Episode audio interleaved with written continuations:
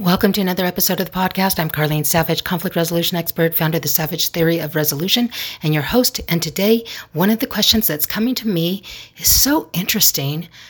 When should a stay at home mom be up and ready for their family? This is one of those double edged swords where it's like no matter what you say, somebody's going to have a differing or uh, another opinion that may not side with mine. And that's the point my answer is that's the point. I come from things from conflict resolution standpoint and viewing them from a conflict resolution standpoint.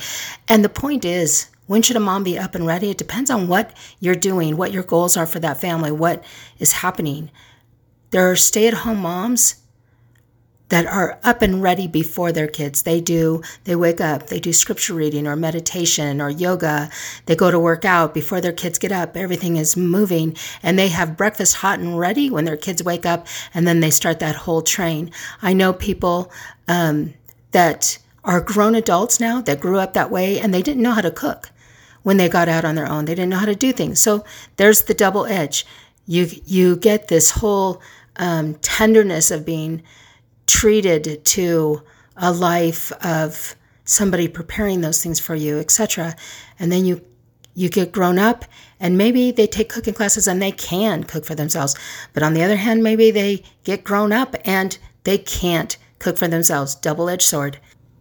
There are others, other households where mom, the stay-at-home mom doesn't get up and get things ready until the kids are ready to walk out the door. What is that? Some of the people are going to, this could be a triple edged sword. Is there such a thing? Um, anyway, if you look at it, there's so many veins to that. Is that teaching them independence? Is that is that not caring for them very well? Is that not sending them off to school in a healthy way? Maybe that is sending them off to school in a healthy way. So, really, when you start looking and diving into this, there is no right answer, which means that the right answer is what you need to do. If you are basing up, basing your um, up and ready for the family based upon guilt, that's just as unhealthy as basing it on selfishness. Um, so, you need to be thinking about what is right for you. What are you trying to teach? Are you trying to teach independence? Are you trying to teach? This is your time to be pampered and ready. This is the time that I cater to you. Do you cater to them so that you have of prayer or devotional or um, close time, calm time before they walk out the door?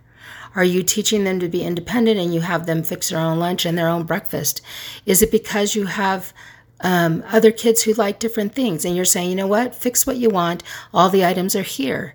There are so many ways to look at this. The real question is how do you, how are you wanting to show up?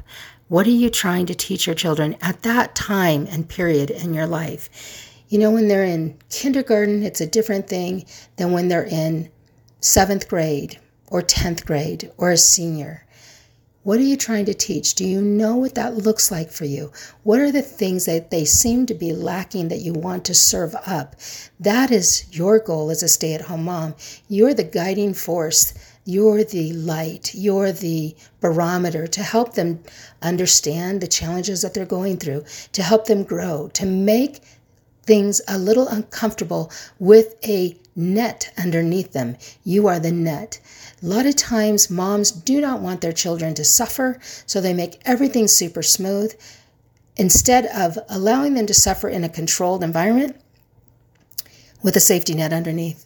That safety net is parents who love them, a mom or a dad who loves them. In this case, we're talking about a mom Stay at home mom. You're the safety net. You're the one that looks at their face when they come home and try and register that. You're the one who feels the prompting or feels that nudge to get up and make this child a special breakfast. Um, because, you know, where you talk to them and spend time with them. You're the one who's going to gauge, ah, you know what? My kids are becoming more relaxed and more complacent. I'm going to have them take responsibility for their own stuff. They need to get ready and maybe fix their lunch and their breakfast, and I'm going to take care of the dishes afterwards. Maybe it's that they need to do all of it. Maybe it's that they need to take care of the dishes, but you're going to take care of something else. Maybe it's that they have to do the, the taking care of their laundry So when are you up and ready? Are you laying out their clothes? Aren't you laying out your clothes? Again, it's going to come down to a very simple understanding of you are the stay at home mom. You are the guiding force. You are the light. You are the safety net. You are the person that's going to help guide their future. You're the one who rallies. If you're married or you're with somebody, the father or um, a significant other, you're the one that rallies. What are we working on with, with these children now? What is it that they need to learn from us at this point in their life? And you set that up. I know for me, um, when it came down to summer times. I had seven children. When I had those seven children, they all needed something different. There were some things that were streamlined and all the same for everybody. And then there were other times that it was significant that I spend certain amounts of times or conversations about certain things with this child versus this child. This child needed a conversation about bullying or about being bullied, about um, taking care of how they're going to handle those conversations. But this child needed something to uh, uh, work on them about honesty and integrity. Maybe that's what they needed, completely different. But then again, there's those streamlined things. So, for example, in my stay at home mom period, I created a summer school program. I focused, I watched what they needed, and I found individual needs for each one. I'd put them on individual index cards for this child, this child, all the children. I set up what I called a courtesy store because I felt like what they were grooming and refining in the summertime was their their emotional intelligence their ability to look around them, see around them, serve around them, and take care of themselves. So we worked on things. They had their they had their things that they had to get done, of course, um, but then they had things that I wanted them to individually work at. This one needed to work on serving other people because that person was a little bit more focused on what they got out of everything, every every, every situation. And I didn't want them to just blindly go into life thinking that the, the world is there to just serve them and to only take what they wanted, not necessarily to see others. Now, it's a good skill to be able to see and serve yourself, but I wanted this particular child needed to see other people. So that on that index card, I would say, you need to do something kind for somebody else today. And every day we would go over each person's list and they would get a courtesy chip. And those were poker chips that I got at the dollar store. And they'd get one for every everything that they accomplished. It wasn't hard things. It was like you're going to serve somebody. You're going to um, read a book for 15 minutes. You're going to whatever it was. They'd get a courtesy, a courtesy chip. And then I displayed. I did Tupperware in my early days, and I was number 11 in the nation. And so displays were a thing for Tupperware success stories and you you got really good at it, right? So I would set up this little display. I might put two um, shelves on the wall, on a blank wall, and then down below I'd have these crates and I'd display things in the crates, on top of the crates, on top of these two shelves, things that I got at the dollar store. And I would jump ropes and jacks and lotions and, you know, razors for the older kids and that kind of thing. And we would display those all. And then I'd put numbers on how many courtesy chips they would cost.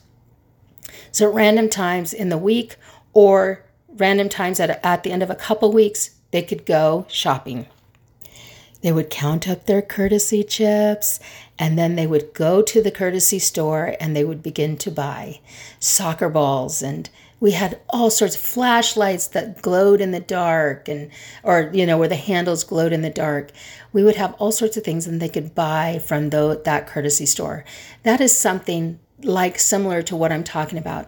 You're a stay at home mom. You're going to look at the needs of your children and you're going to design should you be up and ready for them? Should you be up and monitoring them? Should you just stay calm and teach them that you need to, to have your own quiet time?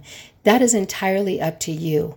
However, my one caution is do not, two things, do not make your up and ready dependent upon your guilt and do not make your up and ready dependent upon comparing yourself to another household.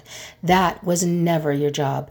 Guilt is not your job, and comparing yourself to how well you perform to the ne- neighbor next door is also not your job. Your job is to focus on your children, to focus on their whole upbringing, the wholeness of their hearts, those kinds of things. I wish you luck in the future, and if you ever have a question, just ask.